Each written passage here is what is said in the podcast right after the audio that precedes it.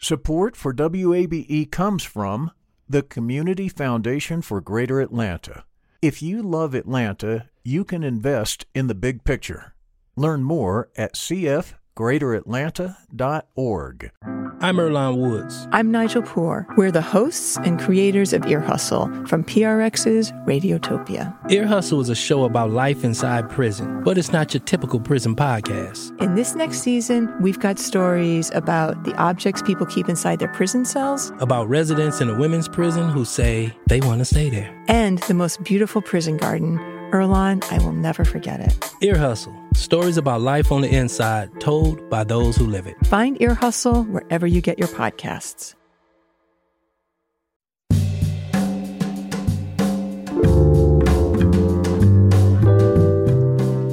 From WABE in Atlanta, welcome to this Thursday edition of Closer Look. I'm Rose Scott. Coming up on today's program, a former Atlanta City Council member is joining a crowded field of Democratic candidates for lieutenant governor.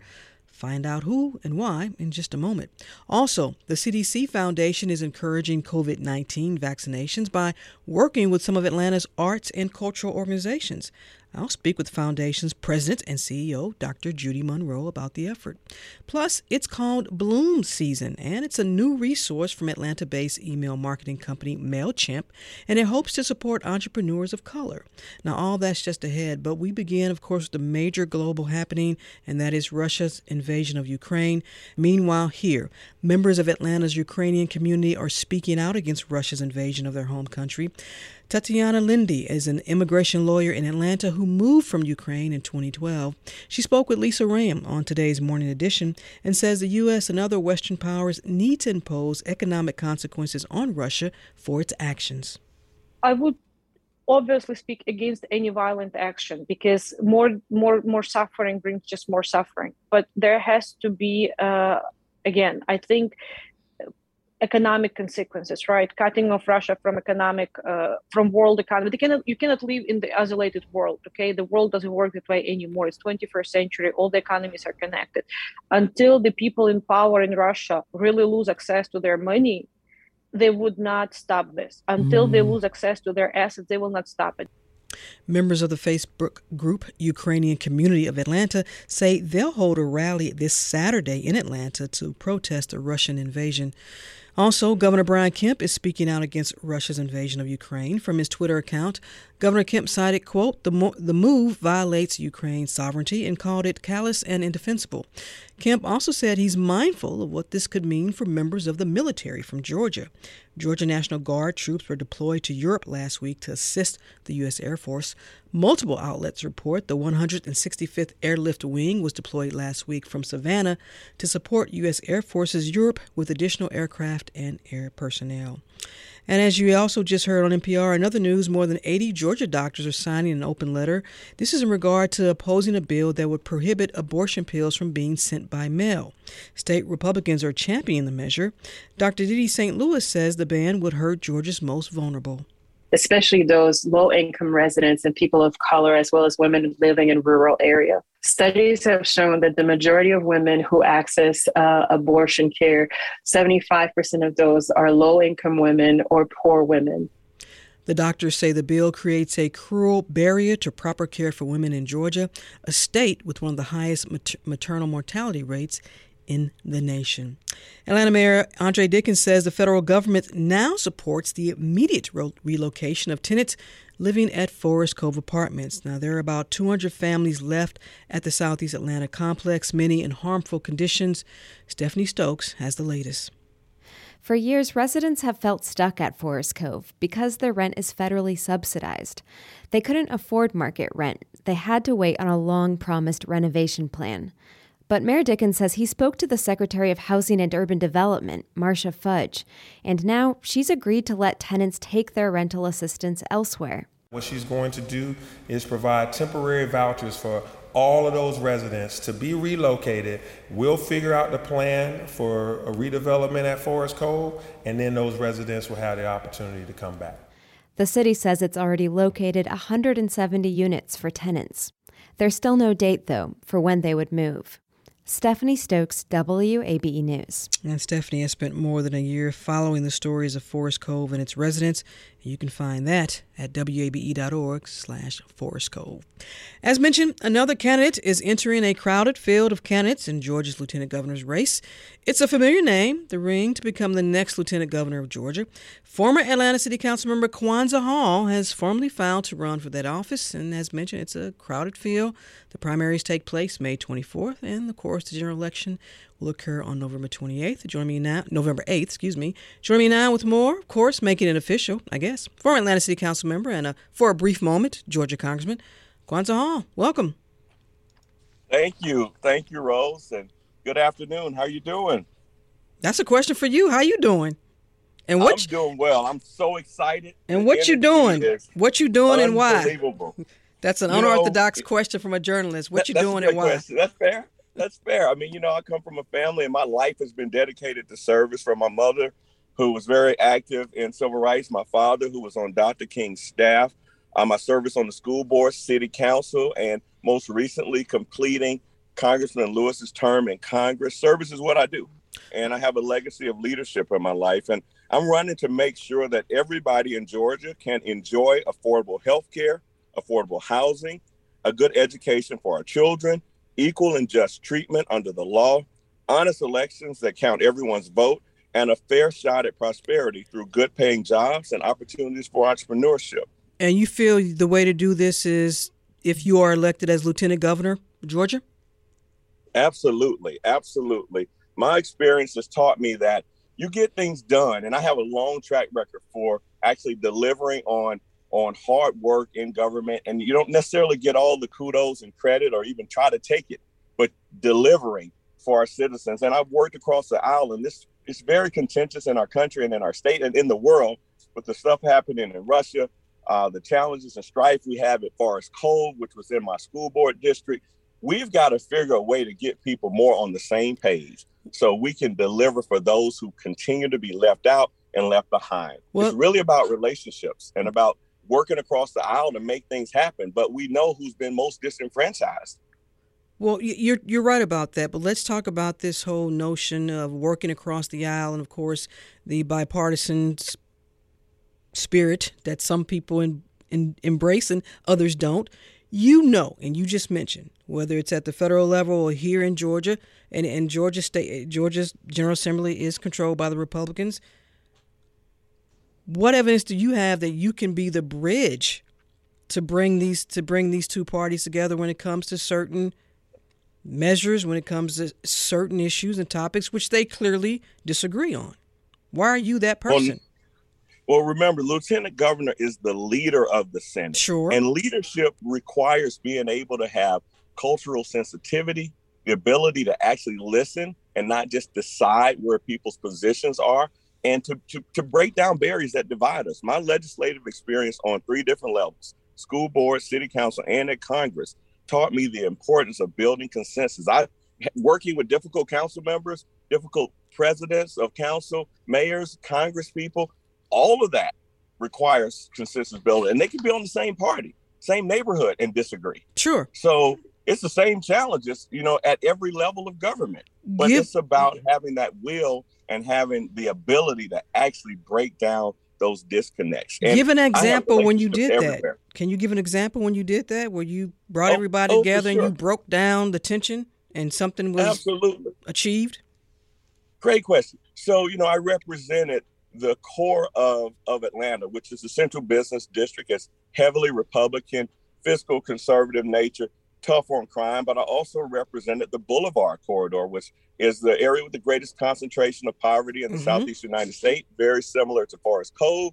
And we also had the Civil Rights District, the Auburn Avenue King District. And I had to balance between those three and technically the very far left uh, in Inman Park and other parts of Ponce Highlands. So bringing everyone together around a shared vision is what I've demonstrated. Even getting neighborhoods to receive the relatively right leaning Republican developers and to come to an accord where both groups agree is often difficult to do. But if you can get people on the same page, you can create that shared vision.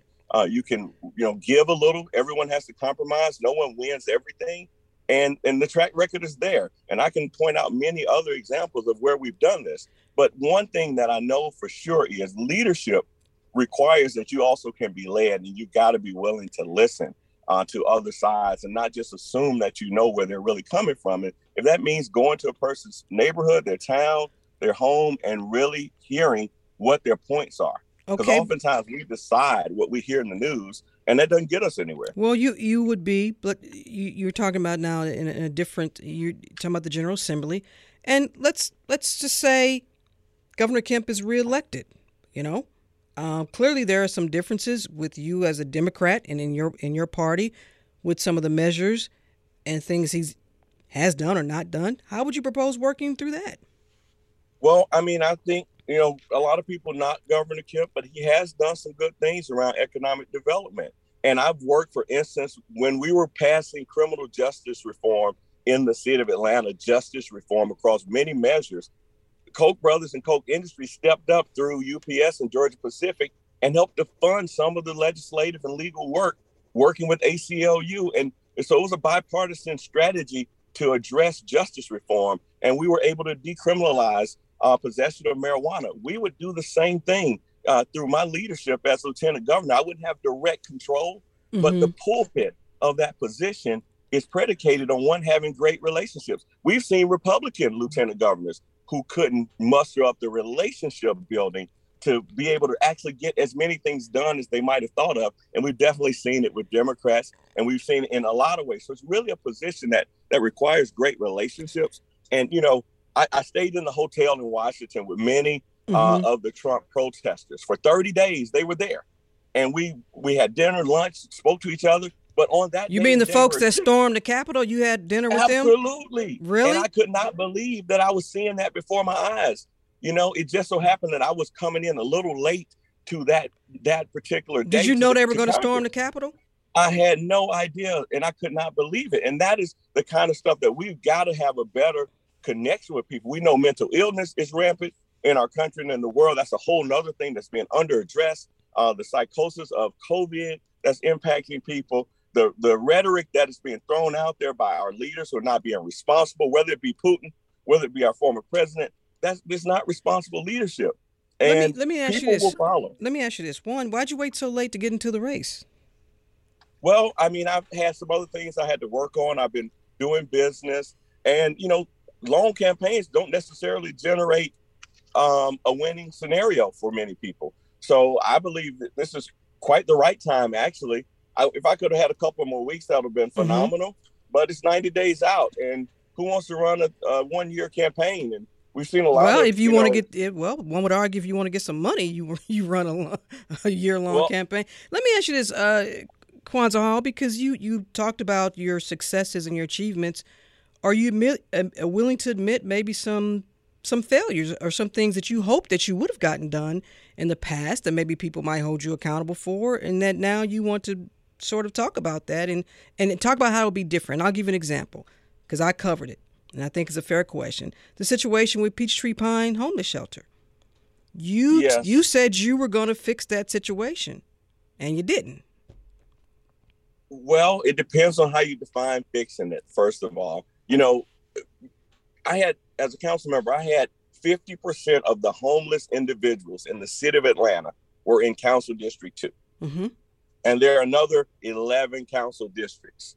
So just think about that number, number one. And then, of course, we have the hotels and all the tourism and all the, the uh, interstates and the hospitals. They're all right in the core of the city. And it's easy access on MARTA. So people congregate there. And then also the nonprofits and churches that also like to feed in the parks. Everyone congregates in this part of the city. Peachtree and Pine, you know, it was a, a measure that required not, and it started well before I got elected but it was a measure that required not only council members, but you know the mayors of various um, set times and business community and philanthropic community and civic and um, our, our faith-based leaders to try to come together with what we thought would be the best solution. Mm-hmm. Now, COVID has caused an even greater challenge. True. And I think we've got to develop a, a greater social social safety net. One, mental illness is not being addressed. Substance abuse is not being addressed. People are being criminalized for possession of less than an ounce of marijuana, and they're going to jail and they're losing their whole lives. People are growing up in poverty. So we've got some ailments that we're not addressing that are creating these problems around homelessness. Is that something that you would hope that if you are elected lieutenant governor, that that is something that you would personally want to push in the General Assembly? Absolutely. That more of a statewide approach, although it's different for rural populations and urban populations. You're saying that's something that you would want to push within the legislature? Absolutely. And, you know, not only is it that, but also coupling mental illness deeply into this local um, based community and economic development throughout the state is something we need to do in a non-displacement strategy because there have been communities that are in you know in atlanta in suburban atlanta in the exurbs in the outer tier in rural georgia that all have been left behind yeah and communities in your old district so yes and so we we can't leave any place behind prosperity is coming to georgia but it should be prosperity for all. All right. And that's why I'm running for lieutenant all governor. All right. Well, you done said it. Jumping in the Democratic primary for Georgia's lieutenant governor, former Atlanta City Council member, and for a brief moment, Georgia Congressman Kwanza Hall. As always, I appreciate you taking the time. Thank you so much, Rose. Thank you, WABE. Take care. Bye.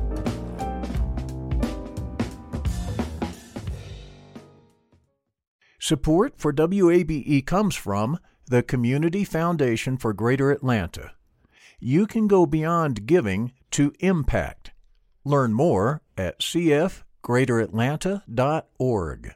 The field of mental health counseling is growing rapidly, and Richmont Graduate University can equip you with everything you need as a licensed professional counselor while integrating your faith into your clinical practice. Programs are offered in Atlanta, Chattanooga, and online. Apply today at richmont.edu. That's R I C H M O N T.edu.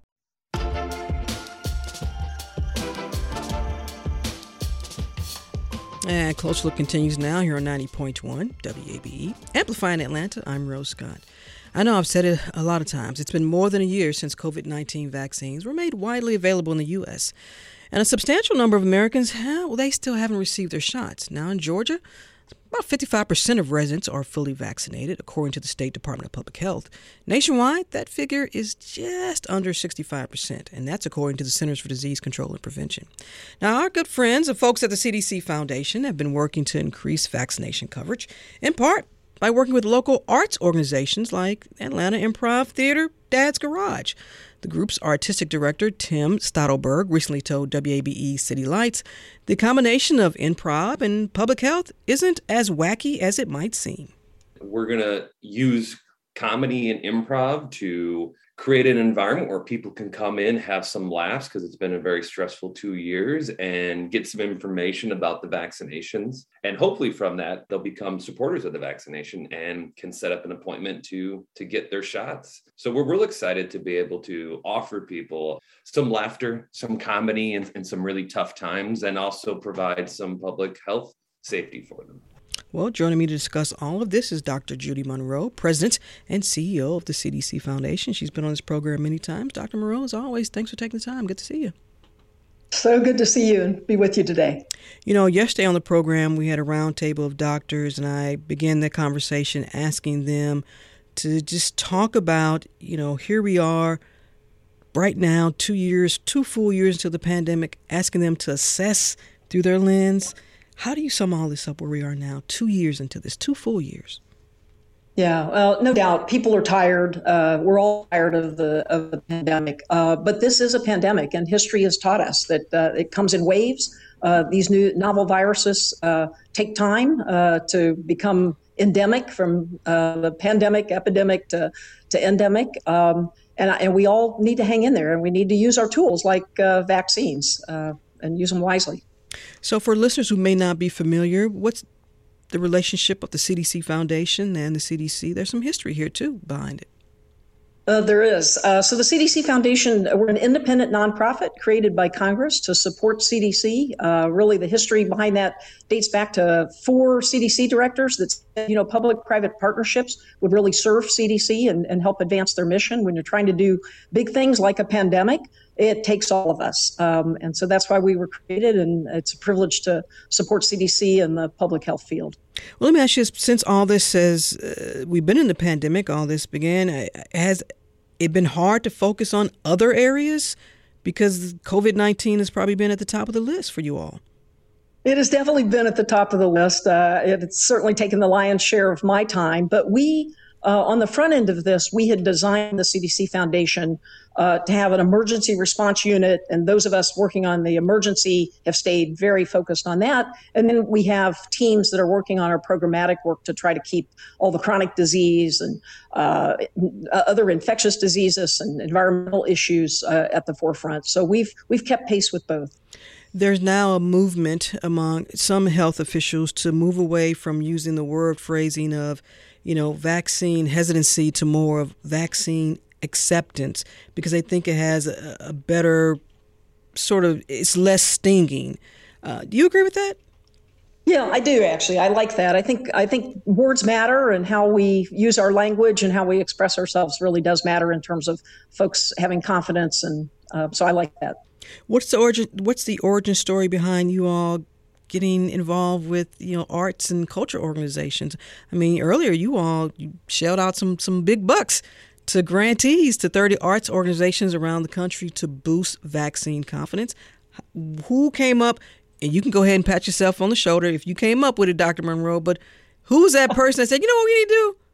Let's get some improv there, involved. There are teams. There, are, there are really creative teams behind all of this, uh, including uh, you know CDC and the the experts at CDC that have seen uh, the need to to explain and communicate differently. Um, our team at the foundation, we've really enjoyed working with community-based organizations, and to be able to move into this working arts and cultural organizations is just a thrill for us. I've I've always personally been a big fan of of what uh, either film or music, uh, the visual arts. They they really matter in our culture and and how we view the world. Here in Atlanta, you all are funding uh, some funding is going to Out of Hand Theater and Dad's Garage. And we checked in with the folks at Dad's Garage as they continue to plan their programming, which they hope to get underway soon. Now, Artistic Director Tim Stoltenberg told City Lights earlier this year that the group plans to feature public health experts talking about vaccines in their shows. Take a listen.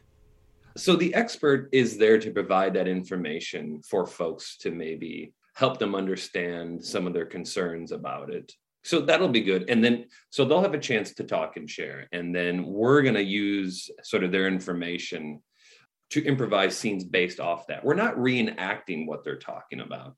We're sort of taking themes and ideas and exploring those and, you know, comedic and, and improv scenes now, Dr. Monroe, I, you are an artistic person.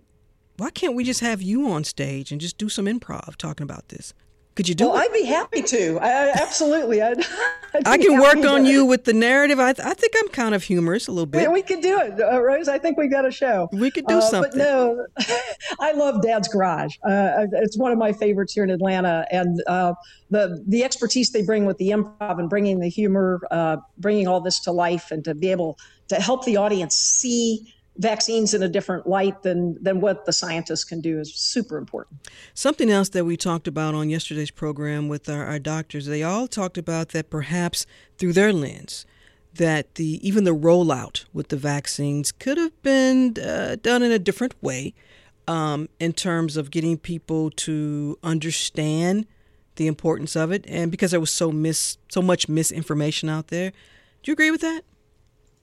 No, I do. I think looking back, we're going to have a lot of lessons learned. There's no question about it. And I think the community engagement is just so vital. Folks need to hear from trusted sources, right? They, they need to hear from folks that they are familiar with, that they know. Um, and uh, there, there could have been a, a better rollout, uh, but uh, there was a lot of effort uh, underway as well. So. If you're just joining us, I'm in conversation with Dr. Judy Monroe, President and CEO of the CDC Foundation. We're talking about the organization's work to increase vaccine uptake through the arts and other public health initiatives. So, how do you all gauge the effectiveness of this? I mean, you just started, so what metrics do you have in place that you all will use to assess, hey, this worked, and you know maybe we could come back to this, or this did not work, and we're not doing this again? Yeah. So the, the good news is uh, we you know, we can track uh, the vaccines uh, that are the uptake of vaccines. Uh, we'll be able to get feedback from folks that are in the audience uh, to see how did this help change opinion or not. And we're we're funding 30 organizations across the country. So mm-hmm. we've got those here in Georgia, but then we have those across the country. So there'll be quite an evaluation that will take place. And what did you all want to hear from the organizations in terms of their plans, or did you just say, "Look, we'll give you, give you the funding, and you come back to us," or did you want to hear something up front before you all granted them the funding? it was a competitive process. So they had to present the proposals to us and tell us what their ideas were. And our selection was was wide ranging, all the way from visual arts, uh, art that'll be on the streets or you know on buildings, those types of things, uh, to theater, to to voice, uh, to youth uh, uh, artists. Uh, so we're we're quite excited. It's going to be a, a wonderful experiment. So there there could be a poetry slam about the importance of getting the vaccination. There could be. Absolutely. Absolutely. I, I, I, I, I see it now. Rap, yeah. Uh, you you gonna rap? What'd you say, Dr. Monroe? You gonna rap? We, we could. We could do that as well. You you would rap. I might need some coaching on that. Let me ask you this because what does this outreach uh, work look like as the pandemic continues? Because we seem to be approaching a point where it appears potentially a lot calmer with the coronavirus, but you never know because this is a virus that, you know, things can change. But what does this outreach look like going forward? Do you all want to maybe just do this till the end of the year or wait and see what happens in six months? What? Yeah, I mean, this is obviously evolving. Um, and so we will continue our outreach. Um, we have uh, community based organizations we're working with. Uh, we'll continue to fund uh, you know, for several months going into the future, and then we'll just have to see what happens next, um, whether we have to ramp up again. Um, uh, honestly, I think we need to be thinking about uh, other issues like climate change that mm-hmm. uh, is pervasive. And I think the things that we've built and relationships we will serve us well uh, as we try to take on um, the, the efforts that everybody can do to help uh, combat things like climate change. Well, and something else that, that you all are focusing on, which is the current and future public health workforce in the U.S. Um, how do you assess that? And, and what we, a lot of folks left the industry, and we can understand that. Uh, how do you think, what are some of the best practices and approaches potentially to lure folks in and then maybe to get those folks back and then to retain folks? Yeah, no, it's a terrific question. And we're uh, actively working with CDC and with our partners across the, the nation on workforce. We've actually hired at the CDC Foundation over 3,000 staff, uh, all the way from data analysts to epidemiologists to communicators, public health law. Um, and so we're seeing that as one of the pipelines, kind of a bridge to the future of public health. Uh, but we do need to inspire our uh, college students and graduate students to consider uh, careers in public health. And then looking to the future of public health, public health has been under resourced uh, mm-hmm. across this nation. Yes. So we need to look hard at salaries, the, the salary range, um, and the support that folks that come into public health get. We also need to have new skills. Uh, you know, we've got new ways to uh, collect data and the analytics that, that are involved with that. Um, uh, communication, as we mentioned, we need new skills in communication. So I, our our view is that it can be a it is an exciting. Uh, it's, it's an exciting field. And you all have global initiatives, obviously, as well. Have you been able to restart those? I know you, for some, you had to take a, pause and shift and because of the pandemic like everybody else but are you able to get back into swing of things with some of these other initiatives and if so what are they yeah we are getting back into the swing of our, our global work um, you know some of the things uh, there are other infectious diseases like tuberculosis uh, that we've been working in uh, vietnam and other countries to try to uh, control. And so we're ramping that back up. Uh, tuberculosis is a major health risk around the world. Um, malaria uh, is, is an example. Uh, lymphatic filariasis is a tropical disease that mm. uh, we've been trying to eradicate in American Samoa. Uh, so those are some examples. And then chronic disease, heart disease, still the number one killer uh, around around the world. Um, so we've we're doing both uh, our global and our domestic work in those areas. Dr. Monroe, as we wrap up, you've been doing this type of work for a very long time. Obviously, you're, you're passionate about it. It's what you want to do. Uh, you mentioned some lessons learned here through all of this. What has been the lessons you've learned personally through all of this, and in terms of leadership as well? Yeah, well, thanks for that. I, you know, I think humility is the, it comes to mind. Um, I, I, have been humbled by working with the team at the CDC Foundation and, and with CDC and watching everybody be so diligent and so committed uh, as a leader to see the, the effect that you can have at recognizing that that credit goes to the team. It's, it's amazing. Should we go ahead and announce that you and I will be doing a two actor theater production here in Atlanta? I am all in. I think we can announce it, and uh, I think it'll be a sellout. Because now you know we have to do it, right? Right.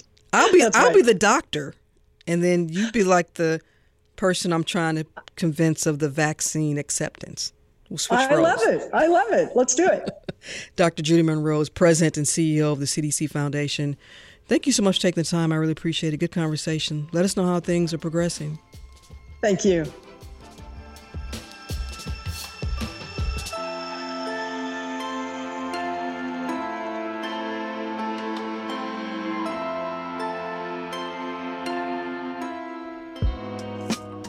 And Closer Look continues now here on 90.1 WABE, amplifying Atlanta. I'm Rose Scott.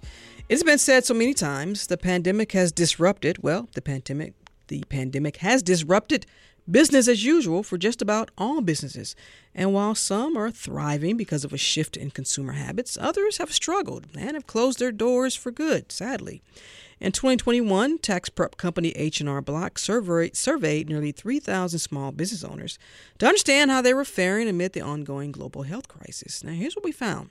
53% of black business owners reported that their revenues had dropped by at least half compared to just 37% of their white counterparts. But even before the pandemic, we know research suggests black business owners face numerous challenges growing their businesses and gaining access to what else? Capital and other resources.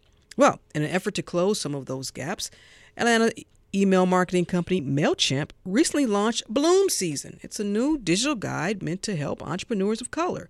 Here's a clip talking about Bloom Season we as entrepreneurs continue to rewrite the playbook for business. Against all odds, we innovate. We conceive and we achieve. We need space that's ours to learn, to build, to bloom together.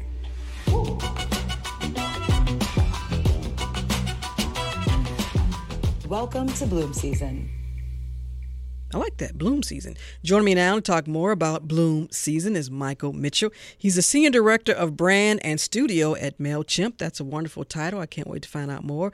And Aaron Fender, a featured contributor to Bloom Season and the co founder and CEO of Portrait Coffee, located in Atlanta's West End. Michael and Aaron, welcome to the program. Thanks for taking time. I really appreciate it.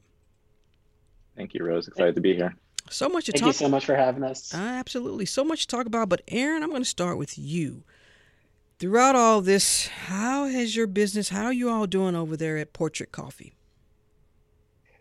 Uh, like you uh, might have mentioned earlier, it's been a huge pivot for us. We signed a lease about a week before the pandemic hit, and we quickly had to go from a business plan of being a physical brick and mortar store to uh, leveraging e-commerce and becoming a, a digital brand. And so it was a roller coaster. And I know through all your research and preparation for owning Portrait Coffee that nowhere where it was written, do this when a pandemic hits. You're absolutely right. There was no uh, there was no cheat codes, no guidebook to uh, being stuck inside your house for months at a time and having no clue what tomorrow holds. Um, but we leaned into something we call digital hospitality here at Portrait Coffee. So we went from doing in-person events and pop-ups to where we were able to gather as a community and we no longer had that and so as a team we discussed what does it look like to meet people where they're at mm-hmm. which was their home and before i move over to michael aaron what did you learn that you didn't know because of the pandemic that now that has helped you in, in being a, a business owner um, so so much, but I think uh, some of the one of the main takeaways is just how authentic you can be digitally and connecting with folks. Uh, so how can, we we had to spend so much time looking and understanding how can we meet people where we're at. Uh, so whether that was email or Instagram Live or you know, learning how to build uh, e-commerce website, these are all takeaways we had to do in order to survive through the pandemic. Hmm. I want to go over now to Michael. I gave a brief brief description of Bloom season during my introduction. Take our listeners further for that, how it all came about. Yeah, so uh, Bloom Season is a digital resource, digital magazine for entrepreneurs of color that uh, was 18 months in the making in the summer of 2020 amidst all the protests. The team at MailChimp really wanted to figure out how we could authentically participate in that conversation in more ways than just an advertisement. And some sometimes in order to do something meaningful, it takes a while. So 18 months later, we finally went live with Bloom Season, which uh, 25 or so plus articles featuring 50 plus Black entrepreneurs in all stages of their journey, providing um, actionable, practical guidance, not only for how to scale and grow your business, but how to manage the mental health and wellness issues that entrepreneurs face. Mike, I want to back up for a moment and, and hopefully you can answer this. What did you all hear from your small business owners over at MailChimp uh, as the pandemic was obviously ongoing? Did they reach out? Did they want to? I'm just curious in general. Did folks want more information or want more resources? Yeah, I think of of course with the curveball of the pandemic, there was a great opportunity for us to provide value to our our, our customers in in new and in interesting ways, and particularly help them transition their business online and become more um, digitally first minded. But specifically to Black entrepreneurs, our research discovered that they face three key ch- ch- challenges that they shared with us, which mm-hmm. um, they feel isolated because there are few communities of entrepreneurs of color for them to be a part of. They feel alienated from the communities that do exist because often they are um, filled with people who may not have their same lived experience. And those mm-hmm. two things combined lead to a level of mistrust for um, resources that are out, out there. So we wanted to make sure we uh, address those three things by providing um, real representation in the work that we created. We made sure that every writer, photographer, everyone who helped make Bloom Season was from the community as as well. So it's a real for us, by us project, uh, and so that that can help defeat the isolation, alienation, and mis- mistrust challenges that we discovered. What was the process in selecting the entrepreneurs to include in this in the first phase of this effort? I bet it was pretty challenging. In a it, good way. It was a mixed it was a mixture of, of challenging but also really inspiring to mm-hmm. uh, dis- discover and uh, bring to, to light the range of folks that we have in here. So we, we wanted everyone to be able to see themselves in here. So we have folks like like Aaron who runs a coffee shop. We have someone who runs a barber shop, a, a bookstore. We also have uh, Baratunde Thurston is in here, who's a, a major name activist. mm hmm Solomon, who is uh, one of few female Black VC fund founders, offering insight on how to raise c- capital. Mm-hmm. So we wanted a broad range of insight, a broad range of people, so that you could find your way in and see yourself represented inside Bloom Season. Aaron, I want to bring you back into the conversation because everything that Michael just talked about in terms of how this was creating a space for business owners of color and, and obviously be able to talk about and to maybe even learn from one another. Has that been the case here with this, with your involvement in Bloom Season? Oh, absolutely. I there's parts of the project that I was unable to see until it fully went live. But uh, first of all, it was so encouraging to see all of these Black founders and all the incredible work they're doing and really get the deep dive of their wins and their takeaways during the pandemic.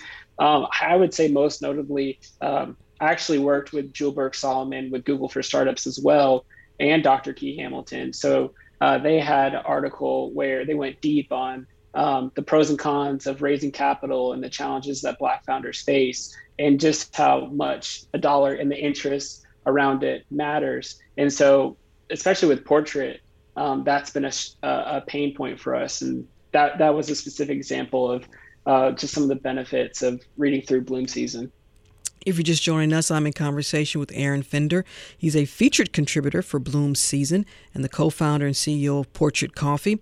And I'm also joined by Michael Mitchell, the Senior Director of Brand and Studio at Atlanta email marketing company MailChimp, because they're behind it. And it's a new digital guide for entrepreneurs of color. Now, I got to ask you, Aaron, what, what's the best selling coffee over there at Portrait Coffee? What you got that I might like? I love I love the plug. Well, uh, our best selling coffee is Tony.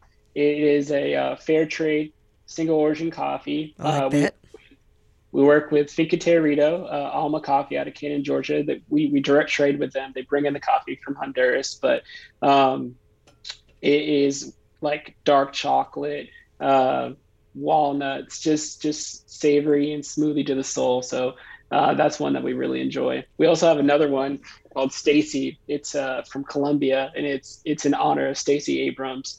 Uh, that is just like a really round, beautiful cup of coffee. Did you say Tony was sultry to the soul? That what you said? Yeah, I did. That's like me. I'm sultry to the soul. You could have named that the rose. you know what? Yeah, we might have to do that. we might have to talk after this. Uh, Michael, let me ask you this: and uh, when you hear this, the joy in Aaron's voice and talking about what Bloom Season has has meant to him as an entrepreneur and a business owner of color, does that put in perspective, kind of at the core, what you are we're going for? One hundred percent. It's it's it's really. Um, I, I feel grateful that um, everyone who's been a part of this um, was able to to see themselves fully represented and find a nugget of, of truth to help them grow their business. Sometimes it takes uh, it's it's it's hard to be what you can't see sometimes, mm-hmm. and so this was a real goal of uh, of ours to um, make sure there was full representation in this for anyone at any point in their business journey. And what would you say have been some of the reoccurring or a reoccurring theme or thread with all of these entrepreneurs of color? I, can imagine it could be financing, but what else? Yeah, I, I think capital and financing is definitely huge, uh, but I we we wanted to make sure that we were speaking to every aspect of someone's personal journey as an entrepreneur. So especially focusing on the mental health and wellness aspects of that. We have a full article around um, the importance of therapy for entrepreneurs of, of color specifically. Um, and we just wanted to make sure that the business aspect was covered, but there's a whole lot of support that people of color and entrepreneurs of color specifically need to help them uh, achieve their goals. And we didn't want to leave any stone un- unturned. Well, is this the end? This is not the end. This is the first sort of season of Bloom season. Can we expect another group to come online yes. here?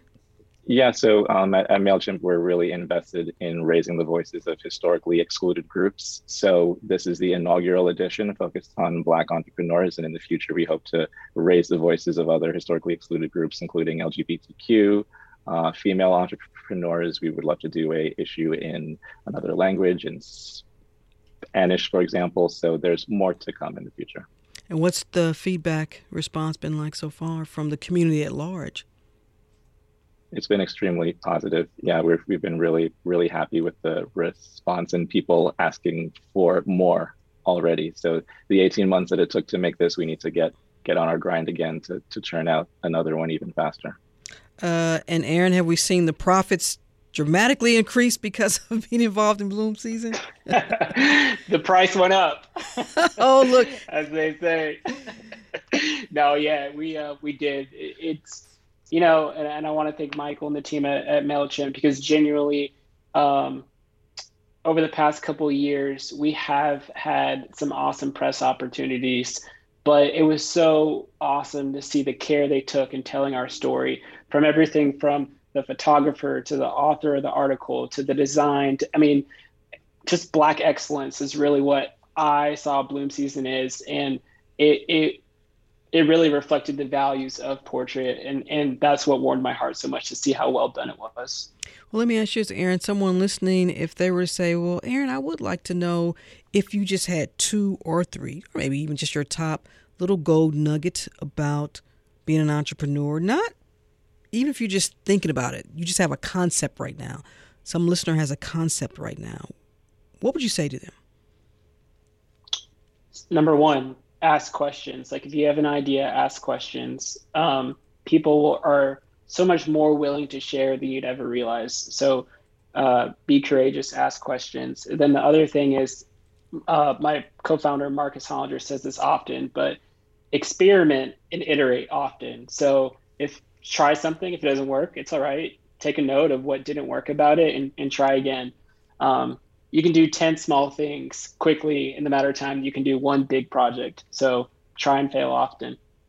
Michael, what about you? A gold nugget you want to leave with a listener, our listeners? Yeah, to yeah to build off of um, what Aaron said.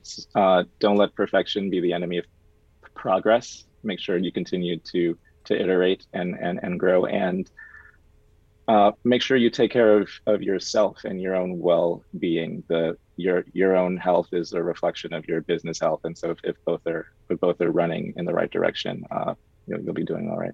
And Michael, where can listeners go to find out more information about Bloom Season? And then, of course, I'm already getting the email. When does the next installment come out?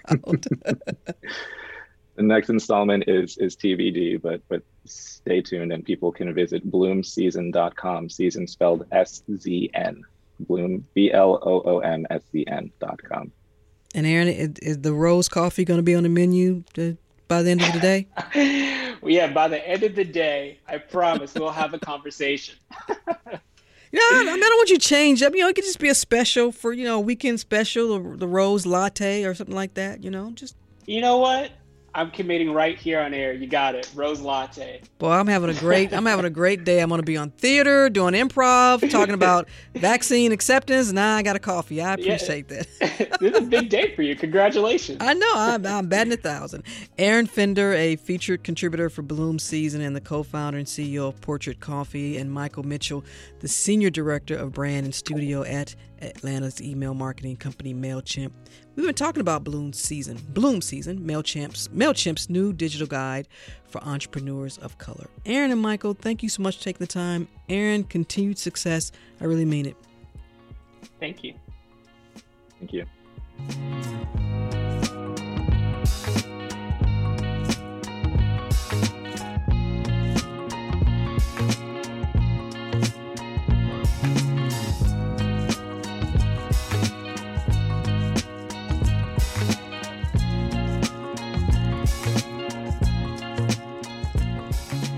And that's it for this edition of Closer Look. Our senior producer is Sam Whitehead. Janine Eder, LaShawn Hudson, and Daniel Razel are our producers. And our engineer is Kevin Rinka. A, re- Rinker. A reminder Monday starts our Paycheck to Paycheck series where we're talking about pretty much anything and everything that relates to how we all are making it for some of us paycheck to paycheck so a reminder to head to wabe.org slash paycheck take a very quick survey and find out how your household could possibly be a part of the ongoing series. Or if you want to suggest a topic, you can do it right there. Also, another reminder let us know your thoughts on today's program or any other. Send me an email, rose at wabe.org. And if you missed any of today's program, it's online at wabe.org slash closer look. And of course, closer look weeknights at 7 p.m. as well as in our podcast. So subscribe to Closer Look wherever you like. Stay tuned to 90.1 WABE Atlanta. I'm Rose Scott.